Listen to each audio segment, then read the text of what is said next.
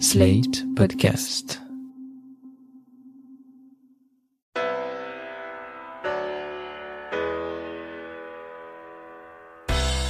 Bonjour et bienvenue dans le monde devant soi, le podcast d'actualité internationale que vous êtes de plus en plus nombreux à écouter et nous vous en remercions.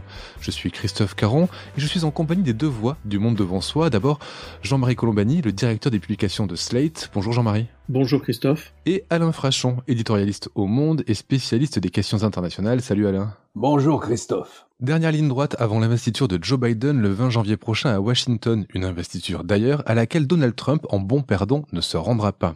Alors le 45e président des États-Unis a enfin admis sa défaite dans les mots, on l'a vu la semaine dernière, et dans les actes, puisque les camions de déménagement sont enfin arrivés à la Maison Blanche et que la transition entre les administrations Trump et Biden est en train de se dérouler sans trop de heurts. Et pourtant, dans les derniers jours de sa présidence, et malgré son absence de Twitter, Trump n'a jamais été aussi présent. Il était au centre des débats à la Chambre des représentants qui a lancé, et c'est historique, une deuxième procédure de destitution. Procédure qui n'aboutira évidemment pas avant l'entrée en fonction de Biden, mais qui pourrait bien, si elle passe le Sénat, nous débarrasser de Trump père pendant un bon moment. Tout cela se déroule dans une Amérique clivée comme jamais, au point que le FBI redoute des explosions de violence aux quatre coins du pays le 20 janvier. Jean-Marie, est-ce que c'est la semaine de tous les dangers? On peut le croire au vu d'abord de ce qui s'est passé, puisqu'il y a eu un assaut sur le Capitole qui aurait pu d'ailleurs être encore plus dévastateur que les cinq morts qu'il y a eu, et puis parce que les groupes qui ont marché sur le Capitole sont toujours présents dans la vie publique américaine. Ce sont des groupes d'extrême droite qui sont violents, qui sont armés, et dont un certain nombre ont fait part de leurs intentions de, de, manifester de nouveau. Et le FBI, en effet, vous l'avez dit, est très inquiet parce qu'il craint des explosions de violence, il craint que certains de ces groupes n'utilisent leurs armes, et donc que les choses tournent au vinaigre. En plus, vous avez les images sous vos yeux, on voit le Capitole protégé par la garde nationale, on voit les soldats de la garde nationale camper à l'intérieur du Capitole, et donc on voit bien que la démocratie américaine, cas le temple de la démocratie américaine, est toujours d'une certaine façon assiégé, ou en tout cas on peut le penser. Et donc il faut en effet craindre qu'il y ait des, des explosions de violence ici et là dans la période qui s'ouvre, malgré les précautions, euh, j'allais dire, de maintien de l'ordre qui seront prises cette fois, alors que précédemment, elles ne l'avaient pas été. Alors on rappelle que certains membres de la Chambre des représentants s'y rendent avec des gilets pare-balles, c'est dire l'ambiance qui règne à Washington. Alain, pendant que certains se préparent à en découdre, comme vient de l'expliquer Jean-Marie, sur le plan institutionnel, il se passe beaucoup de choses. La situation est toujours un peu compliquée parce qu'il y a cette procédure de destitution en cours. Alors vous savez, c'est une procédure assez simple finalement. La Chambre des représentants instruit et inculpe et puis le Sénat juge. Alors l'inculpation, elle est faite, une majorité de représentants, essentiellement des démocrates, mais il y a quand même eu dix républicains, dont le numéro 3 du Parti républicain dans la hiérarchie de la Chambre, qui ont voté la destitution. C'est une destitution fondée sur euh, pas une longue enquête, c'est une destitution simplement pour incitation à la rébellion contre le gouvernement des États-Unis et contre ses institutions démocratiques. Alors voilà le chef d'inculpation. Maintenant, ça ira au Sénat. Comme vous l'avez dit, le Sénat ne rendra son jugement que après, naturellement, le 20 janvier, parce que ça va prendre un peu de temps, après euh, l'investiture du président Biden.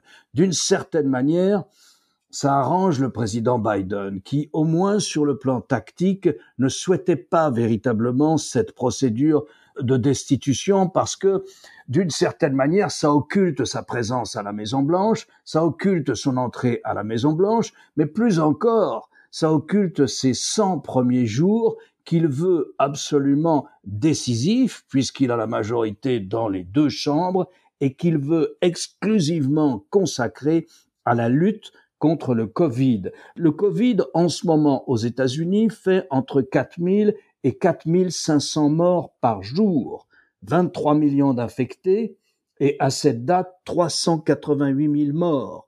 C'est sa priorité à la fois sur le plan sanitaire. Il veut très vite mettre en service et former 100 000 personnes pour, en 100 jours, en vacciner 100 millions, c'est-à-dire près d'un tiers de la population des États-Unis.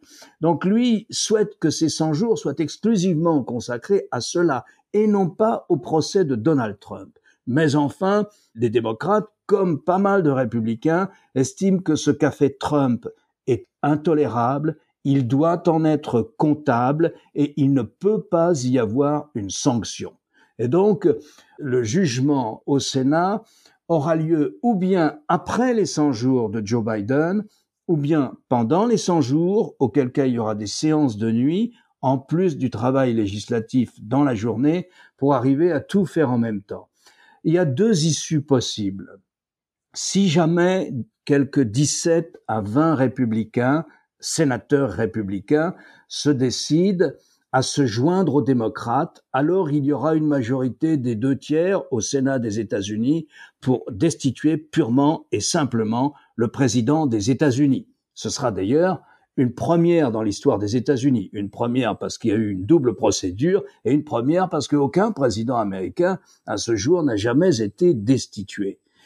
Il y a une d'autre possibilité, c'est que le jugement soit un peu différent et que le jugement soit rendu à la majorité simple à la majorité simple, le Sénat peut dire que Donald Trump est inéligible pour toujours, à vie, à toutes sortes de fonctions électives, ce qui lui barre définitivement la route d'une candidature pour un autre mandat à la Maison Blanche en 2024 c'est une bataille de principe en fait, hein, parce qu'on voit à la tête de, ce combat de principe, il y a Nancy Pelosi qui est la leader des démocrates à la Chambre des représentants, et on voit bien que Biden essaye, comme l'a dit Alain, de, de se décrocher de cet agenda pour essayer d'imposer le sien et d'imposer le fait qu'il agit, et notamment il y a eu euh, il y a quelques heures simplement l'annonce d'un plan de relance euh, très conséquent de l'économie américaine à hauteur, je crois, de 1800 ou plutôt 1900 milliards de. 1900, oui. Euh, donc, euh, pour bien montrer que la priorité du président Biden, c'est évidemment de relancer la machine et de faire en sorte qu'on sorte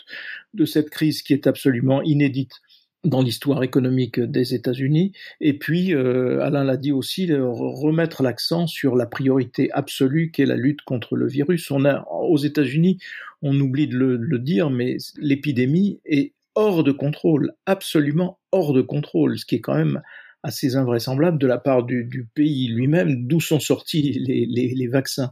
Et donc Biden essaye justement de focaliser l'attention de ses compatriotes sur euh, la relance et la politique anti-épidémie plutôt que sur euh, les problèmes juridiques en même temps, on ne peut que, je parle d'un point de vue strictement personnel, on ne peut que souscrire au combat de ceux qui considèrent que le président des États-Unis ayant lui-même appelé à l'insurrection, c'est quand même un truc hallucinant. C'est une tâche indélébile sur l'histoire des États-Unis et je trouve que de ce point de vue-là, il est juste que à un moment ou un autre, il y ait une sanction que Trump ne puisse pas comme ça se retirer dans ses terres euh, de Floride à jouer au golf sans, sans avec une parfaite bonne conscience, comme il l'a dit d'ailleurs, puisqu'il a, il s'est réclamé des propos qu'il a tenus en disant qu'ils étaient parfaitement approprié. Quand on en est à ce stade, il faut quand même être rattrapé à un moment ou un autre par la réalité de ce que l'on a dit, de ce que l'on a fait, et qu'il y ait au bout de la route une sanction. Donc on comprend le positionnement de Nancy Pelosi, et en même temps on voit bien que tout l'effort de Joe Biden va être de, sortir de cela pour se concentrer sur euh, ce qu'il peut apporter dans effet les 100 premiers jours de son exercice de la présidence. Et puisque vous parlez de golf en Floride, juste un mot pour vous signaler que les instances dirigeantes du golf mondial ont pris leur distance avec Donald Trump, qui a par ailleurs la réputation d'être un tricheur notoire.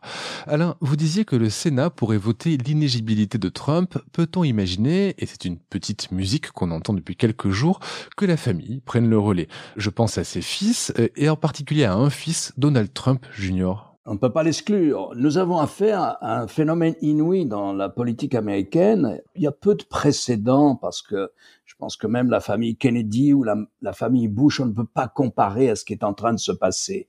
En dépit du fait que la Cour suprême, 60 juges, les institutions fédérales chargées de contrôler les élections, Fox News, une chaîne de télévision qui fait la moitié de l'audience et qui est favorable à Trump, en défi du fait que tous ces gens-là, y compris la hiérarchie du Parti républicain, a dit que l'élection n'avait pas été volée, qu'elle n'avait pas été truquée, que la victoire de Biden est loyale et qu'il est normal qu'elle soit enregistrée comme cela, vous avez encore la moitié des électeurs républicains qui sont pour Trump. Vous avez au moins à peine un tiers des, électeurs de Trump qui ont condamné cet assaut contre le Capitole. On a affaire à un culte. Et un culte, c'est un chef et, et sa famille. Et donc, Jean-Marie décrivait la famille Trump en partance pour la Floride. C'est ce qui se passe. Ils sont tous partis pour la Floride. Ils vont aller jouer au golf ce week-end. Mais les deux fils ont des ambitions politiques. La fille a des ambitions pour être gouverneur de Floride. Les deux fils vont peut-être se présenter à des élections dans les quatre ans qui viennent. Il y aura les élections de mi-mandat à la Chambre des représentants. Et puis, dans quatre ans, on élira à nouveau toute la Chambre des représentants, plus un tiers du Sénat. On, pense que la fille qui était à la Maison Blanche, Ivanka, elle hésite entre le poste de gouverneur de Floride ou à se présenter dans quatre ans au sénatorial de Floride. Et donc on voit que cette espèce de culte de la famille Trump qui s'est créé comme cela en quelques années, eh bien, il est là et il ne va sans doute pas disparaître de la scène politique. À tel point que ce fameux mercredi 6 janvier, où les deux fils ont parlé après leur père, dans des termes encore plus violents, enfin violents, ils appelaient la foule à combattre, combattre, combattre, ont-ils dit, eh bien, ces deux fils, si vous voulez, non seulement guignent déjà des, fonctions électorales, mais l'un d'entre eux a dit en désignant le Capitole, c'est-à-dire en désignant les élus républicains, euh, il parlait des élus républicains au Congrès, ce n'est plus leur parti, c'est le parti des Trump. Et d'ailleurs, euh, l'attention euh, des médias commence à se focaliser sur la famille. Et donc, je vous recommande chaudement ce nouveau scandale, scandale entre guillemets, qui a été révélé par le Washington Post et qui concerne la fille Ivanka Trump et son mari Jared Kushner, qui était euh, aussi un envoyé spécial de Donald, de Donald Trump, parce qu'ils ont refusé, ils ont une demeure à Washington qui est assez luxueuse et qui comporte notamment, je crois, six ou sept salles de bain. Six salles de bain, ils ont refusé l'accès de ces salles de bain aux gardes du corps qui leur étaient affectés et qui leur sont affectés par le service secret pour se, pour être protégés. Et donc ces braves gardes du corps n'avaient pas accès aux toilettes de toutes les journées et de toutes les nuits qu'ils passaient à les surveiller ou à les protéger. Et donc ces gardes du corps ont dû faire appel aux voisins, au voisinage, et pour être hébergés et finalement ont dû louer, je crois, quelque chose comme 3000 dollars par semaine, un appartement ou un local où ils puissent aller se, se reposer. C'est absolument hallucinant, mais ça montre que voilà, la presse américaine ne va pas les lâcher, je pense, euh, ne va pas lâcher la famille. Et peut-être on va découvrir autre chose encore que l'affaire des toilettes. Je complète juste votre anecdote, votre information, Jean-Marie, pour préciser que les voisins en question étaient euh, les Obama et euh, les Biden, euh, ce qui ajoute au caucase de l'affaire. Vous pouvez retrouver d'ailleurs cette, cette histoire racontée sur le site de Slate, on vous mettra le, lien en description. Alors un mot sur ce parti républicain qui n'est pas encore tout à fait le parti des Trump, malgré ce qu'aimerait en croire Junior, puisque dix représentants républicains ont voté pour la destitution. Est-ce que ces dix républicains sont des républicains atypiques? Est-ce que ce sont des exceptions Alain? Écoutez, j'aurais dit qu'il euh, y a 10 ou 15 ans, je vous aurais dit non, ce sont des républicains normaux, attachés à la mécanique institutionnelle, même du temps de Ronald Reagan, qui, lui aussi avait suscité une manière de culte, mais beaucoup plus bon enfant. Euh, euh, mais enfin, il était aussi une personnalité culte dans l'électorat comme dans le parti eh bien, ces républicains ne se seraient pas laissés faire et n'auraient pas laissé faire Ronald Reagan. Mais ça ne serait pas venu à l'idée de Ronald Reagan d'appeler à l'insurrection contre les institutions de la République américaine. Donc il y a eu des moments comme ça de culte, de même qu'il y a eu un culte Kennedy au sein du Parti démocrate. Alors qui ils sont? C'est intéressant, si vous voulez. La plupart du temps, ils appartiennent aux deux côtes ce sont des républicains des villes, si je puis dire, et non pas des républicains des champs de la de l'Amérique rurale ou de l'Amérique banlieusarde. C'est notamment, il y en a deux ou trois d'entre eux qui sont des républicains de New York. Mais je distinguerai une figure parmi ces dix républicains. c'est la fille du vice-président Dick Cheney. Dick Cheney, qui était le vice-président de George Bush pendant huit ans, qui était une sorte comme ça de, de personnage des ténèbres, euh, qui euh, a sans doute très largement piloté en secret les mensonges d'État qui sont à l'origine de l'intervention américaine en Irak en 2003. Alors, c'est, euh, il vient du Wyoming, Dick Cheney, il vit toujours d'ailleurs, et sa fille est en politique depuis pas mal de temps déjà. Il a deux filles. Et l'une d'entre elles est donc en politique depuis pas mal de temps déjà, Liz Cheney, et à l'ancienneté, tout à fait normalement, et par son talent de législateur aussi, elle se trouve être le numéro 3 du Parti républicain à la Chambre. Vous savez, ce sont des, des parlements extrêmement institutionnels, dans la mesure où le Congrès joue un rôle énorme, est un acteur clé de la vie politique américaine, en dépit du fait qu'on est en système présidentiel, ça ne ressemble pas du tout à, au fonctionnement des institutions en France. Donc le Congrès est très important. Elle est numéro 3 dans la hiérarchie des républicains au Congrès, et elle a toujours été anti-Trump. Elle a voté la destitution, alors qu'elle ne l'avait pas fait lors de la première procédure en destitution, celle de 2019. Mais là, elle l'a fait et elle a eu des propos très durs. Elle a dit le président des États-Unis a tenu un meeting dans lequel il a appelé à la sédition. Je crois qu'elle a utilisé ce terme-là. Et donc, c'est intéressant parce qu'elle est du Wyoming. C'est véritablement un terrain républicain euh, naturel. Je crois que le Wyoming n'a jamais envoyé un sénateur démocrate, par exemple, à Washington. Et donc, euh, voilà, ça commence à bouger. Ça bouge aussi au Sénat, pas simplement à la Chambre des représentants. Je dirais même que ça bouge plus au Sénat. Alors, comme il n'y a que deux sénateurs par État, puisque la Chambre haute représente les États, chaque État est représenté par deux sénateurs, évidemment, ils sont moins nombreux. Il y a en ce moment 50 républicains au Sénat. Mais là aussi, si vous voulez, il y a le chef des républicains au Sénat qui véritablement était une sorte de monsieur non, monsieur Niet. Toute proposition avancée par Barack Obama a été systématiquement torpillée et toute proposition les plus délirantes avancée par Trump pendant ces quatre dernières années a été soutenue par ce monsieur Mitch McConnell qui est le représentant du Kentucky, là où on fabrique le bourbon. Eh bien, lui, Mitch McConnell, a changé, il a carrément changé. Il a dit c'est trop grave ce qui s'est passé le 6 janvier, c'est beaucoup trop grave, et il a fait savoir qu'il était pour la procédure en destitution. Est-ce qu'il la votera? Je ne sais pas, mais je ne serais pas étonné.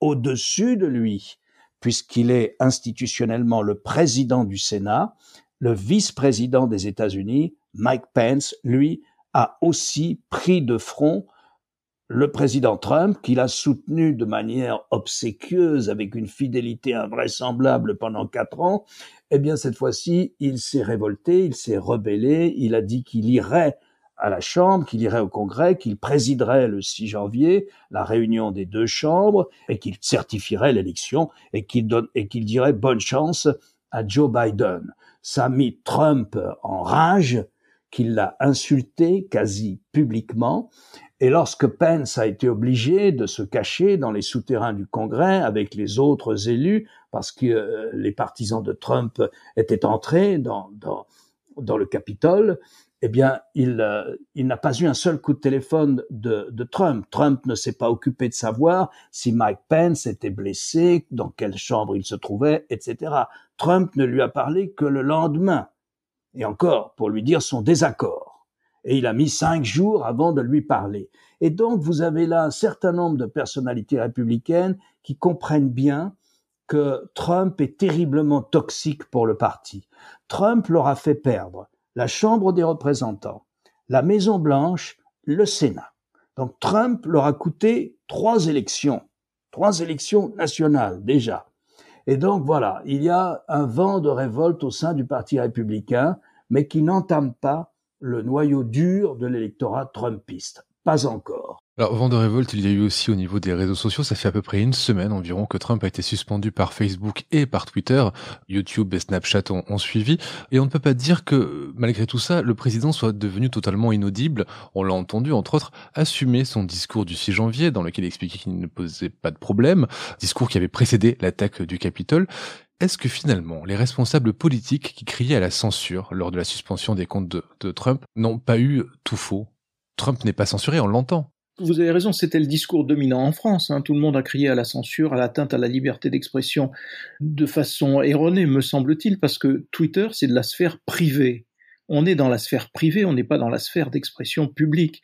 Et dans la sphère privée, il y a des conditions générales que l'on souscrit quand on contractualise avec, avec Twitter, et quand on enfreint ces conditions, eh ben, Twitter est en droit de vous retirer son autorisation.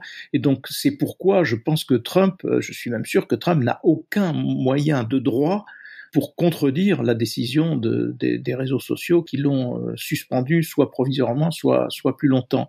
Alors on peut d'ailleurs se demander aussi ce qui se serait passé s'il ne l'avait pas fait. Jusqu'à présent, les mêmes réseaux sociaux étaient sous la pression inverse on leur disait, on leur disait qu'ils n'étaient pas assez vigilants, qu'ils ne modéraient pas suffisamment, qu'ils laissaient passer trop de choses haineuses et violentes, et donc que tout le monde réfléchissait à des législations futures pour les encadrer. Donc euh, on est là quand même dans une, et je trouve qu'en France aussi bien l'extrême droite, l'extrême gauche, le centre, la droite qui ont protesté euh, au nom de la liberté d'expression, en effet, se trompent lourdement. Alors on peut aussi dire que les décisions des réseaux sociaux, de Twitter notamment, sont euh, là pour au fond euh, prendre des positions euh, qui détourneront peut-être un petit peu de ce qui est en préparation à la Chambre des représentants, parce qu'il y a une législation qui est en préparation et qu'ils ont sans doute voulu se prémunir d'une législation trop rigoureuse les, concernant. De la même façon, il y a un texte qui est en préparation au, niveau de l'Union européenne et qui va passer devant le Parlement européen pour réglementer l'usage des, des réseaux sociaux, en sachant que toute limitation de la liberté d'expression ne peut passer que par la loi, par le Parlement et ensuite évidemment par le contrôle du juge. Mais encore une fois, là, en l'espèce, on était dans une sphère strictement privée et donc, euh, vous avez raison de le souligner aussi, ça n'empêche absolument pas Trump de s'exprimer, de faire valoir dans des sphères publiques et à part de tout autre moyen ses positions, euh, qui n'ont pas tardé à être euh, d'ailleurs connues de tous je voudrais un peu complexifier cette situation, euh, si vous voulez. Oui, ce sont des entreprises privées. Oui, c'est un club privé. Et vous souscrivez, comme l'a dit Jean-Marie, une charte, comme quoi vous vous engagez par vos tweets à ne pas inciter à violer la loi, à ne pas inciter au racisme, à ne pas inciter à la violence, à ne pas inciter à la discrimination sexuelle, etc., etc. Et si le club constate que vous ne respectez pas la charte, eh bien, il a parfaitement la liberté de vous chasser du club. Ça fait partie d'ailleurs de ce qu'on appelle la liberté d'expression aux États-Unis, n'est-ce pas L'article 1 de la Constitution. Donc le club a le droit de dire non, bah, c'est fini, vous ne respectez pas les règles, vous partez. Ce qui est dommage, c'est qu'ils l'ont pas fait pendant quatre ans, alors qu'il y avait quoi le faire à peu près tous les mois, si vous voulez. Pourquoi ne l'ont-ils pas fait? Parce qu'ils ont monétisé la haine. Ils ont fait, et c'est ça qui faisait du buzz. C'est les incitations, c'est les insultes, etc. Ça, c'est une première remarque. La deuxième remarque que posait Jean-Marie, qui était de dire, c'est du droit privé. Effectivement, aux États-Unis, euh, les réseaux sociaux, c'est totalement du droit privé, même s'il y a une législation, à mon avis, qui va, qui va les encadrer de manière assez radicalement différente. Et donc, au fond, le droit qui s'applique, très exactement d'ailleurs, le droit qui s'applique, c'est celui du droit de la concurrence, c'est le droit commun de la concurrence californien. Alors voilà. Mais lorsqu'une entreprise privée en arrive à être, je ne dis pas à avoir le quasi-monopole, parce que Christophe, vous avez raison, quand vous dites que Trump, il peut toujours s'exprimer à la télévision, aucune télévision ne va refuser de venir filmer une déclaration du président dans le bureau ovale de la Maison Blanche. Aucune. Euh, pas seulement Fox News, mais aucune télévision. Il peut s'exprimer à la radio, il a un temps de radio toutes les semaines, prévu tous les week-ends, etc. Et il est vrai que aucune règle, aucune loi, aucune norme n'impose à une entreprise privée de disséminer et de répandre les propos du président américain. C'est comme ça. Il se trouve qu'au moins deux entreprises privées, Facebook et Twitter, vont monopoliser et monopolisent de facto, de fait, 80% du débat public et du débat politique aux États-Unis se passe sur les réseaux sociaux. Est-ce que dans cette situation-là, on peut simplement continuer à appliquer le droit commercial de Californie? Non. Et c'est bien pour ça d'ailleurs que de nouvelles législations sont en préparation, qui s'inspirent d'ailleurs du travail que fait le Parlement européen, du travail que fait l'Union européenne. Pour finir, un mot sur euh, la peine de mort euh, aux États-Unis. Après 17 ans de pause, les exécutions fédérales ont repris un rythme comme on n'avait jamais vu. 12 Américains ont été exécutés depuis l'été, et pour la première fois en 70 ans, c'est une femme qui a été tuée mardi, malgré les doutes qu'on pouvait avoir à propos de sa santé mentale.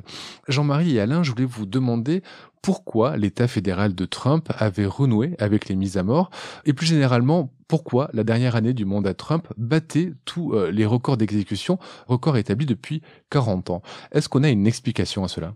Moi, j'en ai pas d'autre que l'idéologie, hein, parce que c'est vrai que les, les exécutions euh, ont été interrompues pendant 17 ans au niveau fédéral, et qu'il y avait un effort, en effet, au niveau fédéral. Donc, 17 ans d'interruption, c'était bien prendre le chemin progressivement en tout cas au niveau fédéral, de l'abolition. Et Joe Biden étant lui-même euh, hostile à la, peine de mort, et probablement les démocrates vont-ils agir dans ce sens euh, lorsqu'ils euh, seront en fonction, c'est-à-dire maintenant dans quelques jours. Je ne vois rien d'autre que l'idéologie parce que j'ai encore en tête l'un des meetings de Donald Trump dans lequel il s'exprimait sur le sujet et où il y avait une sorte de presque de rage, de violence à exprimer son adhésion à la peine de mort et au nom de euh, des arguments qui ont toujours été avancés pour, pour la peine de mort. Hein. donc euh, il, il n'innovait pas de ce point de vue-là, mais on voyait que c'était un des sujets, au fond, dans lequel il était totalement impliqué et qui, face à une foule qui répondait d'ailleurs, qui répondait avec enthousiasme à cet aspect des choses. Alors peut-être Alain a-t-il une autre explication? Il y en a une autre qui a joué, c'est la composition de la Cour suprême. La Cour suprême a rejeté absolument tous les recours qui ont été euh, formulés par les avocats. Ils ont été en appel dans les cas de peine de mort de ces dernières années. Ils ont été en appel et puis c'est arrivé à la Cour suprême. Et la Cour suprême, aujourd'hui euh, constituée par euh, six conservateurs et trois juges plus centristes, parmi les six conservateurs, il y en a trois qui ont été nommés par Trump, et chacun des recours a été rejeté par la Cour suprême à six voix contre trois, où l'on retrouve bien l'idéologie, la marque de l'idéologie, les six juges conservateurs portant cette idéologie, cette espèce de, si vous voulez, de, d'idéologie très liée à la marque de l'Ancien Testament, la marque où euh, le châtiment ne suffit pas, il faut qu'il y ait vengeance.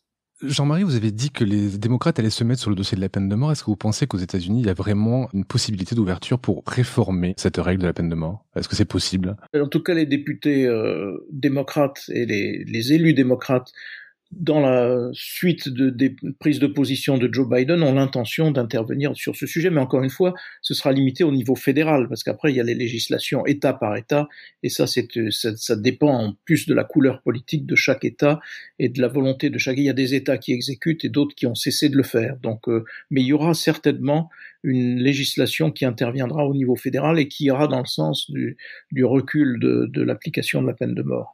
Merci messieurs pour euh, ces commentaires analyses sur la situation américaine à euh, quelques jours de la prise de fonction de Joe Biden. On se retrouve la semaine prochaine avec un nouveau président américain et un nouvel épisode du Monde devant soi. À la semaine prochaine. Au revoir Christophe. Au revoir Christophe. À la semaine prochaine. Vous venez d'écouter Le Monde devant soi, un podcast slate.fr à retrouver tous les samedis matins sur slate.fr ou sur votre application de podcast préférée. Si vous avez aimé, n'hésitez pas à vous y abonner et à nous mettre 5 étoiles.